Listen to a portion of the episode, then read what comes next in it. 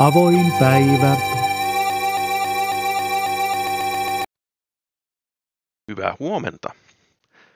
Tämä päivän avaus kertoo myös Nobeleista, mutta tällä kertaa kuitenkin itse palkinnoista. Mittavan rahapalkinnon lisäksi Nobel-voittajat saavat oman kohtalaisen iho ison, lähes täyttä kulta olevan mitalin, jossa lukee heidän sukunimensä. Viime vuosikymmenelle asti ne painoi ruotsalainen Myntverket. Tarinamme alkainen toista maailmansotaa, kun natsit ovat jo kieltäneet kullan viennin Saksasta. Kaksi Nobel-palkittua fyysikkoa, toinen heistä juutalainen, toinen muuten vain natsivastainen, olivat lähettäneet omat palkintonsa salaa turvaan Kööpenhaminaan Niels Bohrin instituuttiin. Kun saksalaiset hyökkäsivät Tanskaan, oli Bohrilla pöydällään ongelma.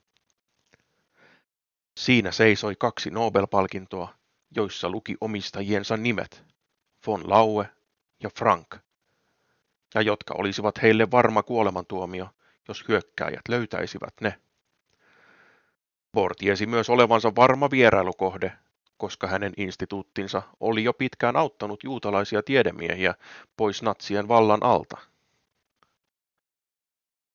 Samana päivänä, kun saksalaiset saapuivat Kööpenhaminaan, unkarilainen kemisti Georgi de Hevesi työskenteli Borin laboratoriossa.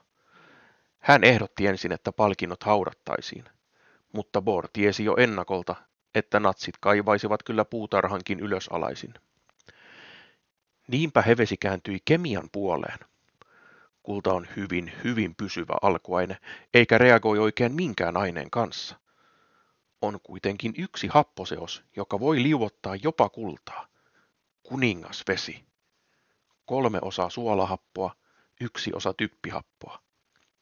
Typpihappo löysentää kultaatomien sidoksia ja suolahapon kloridiionit pääsevät näin irrottamaan ne toisistaan. Prosessi on erinomaisen hidas. Niinpä natsien marssiassa Kööpenhaminan kaduilla hevesi liuatteli keitinlasissa kahta Nobel-mitalia. Aika kulki todennäköisesti piinaavan hitaasti. Mutta lopulta molemmat mitalit saatiin liuotettua happoon, joka ensin muuttui persikan väriseksi ja lopulta oranssiksi litkuksi. Astia nostettiin näkyville ylähyllylle. Natsien tutkiessa instituutti läpikotaisin, keitin lasiin ei kajottu. Hevesin piti myöhemmin paeta Tukholmaan 1943, mutta palattuaan sodan jälkeen oli keitin lasi edelleen koskemattomana paikallaan.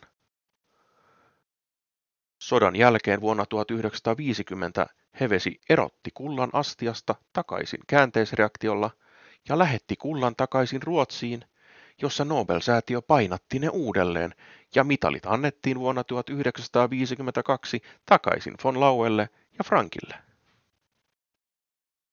Entä Borin oma Nobel-mitali? Se oli turvassa, koska hän oli huutokaupannut sen maaliskuun 12. päivä 1940 kerätäkseen rahaa Suomen sotaponnisteloihin. Anonyymi huutokaupan voittaja palautti mitalin myöhemmin Tanskan historiallisen museon Fredrikborgin, jossa voit käydä ihailemassa tämän monella tapaa suuren miehen mitalia.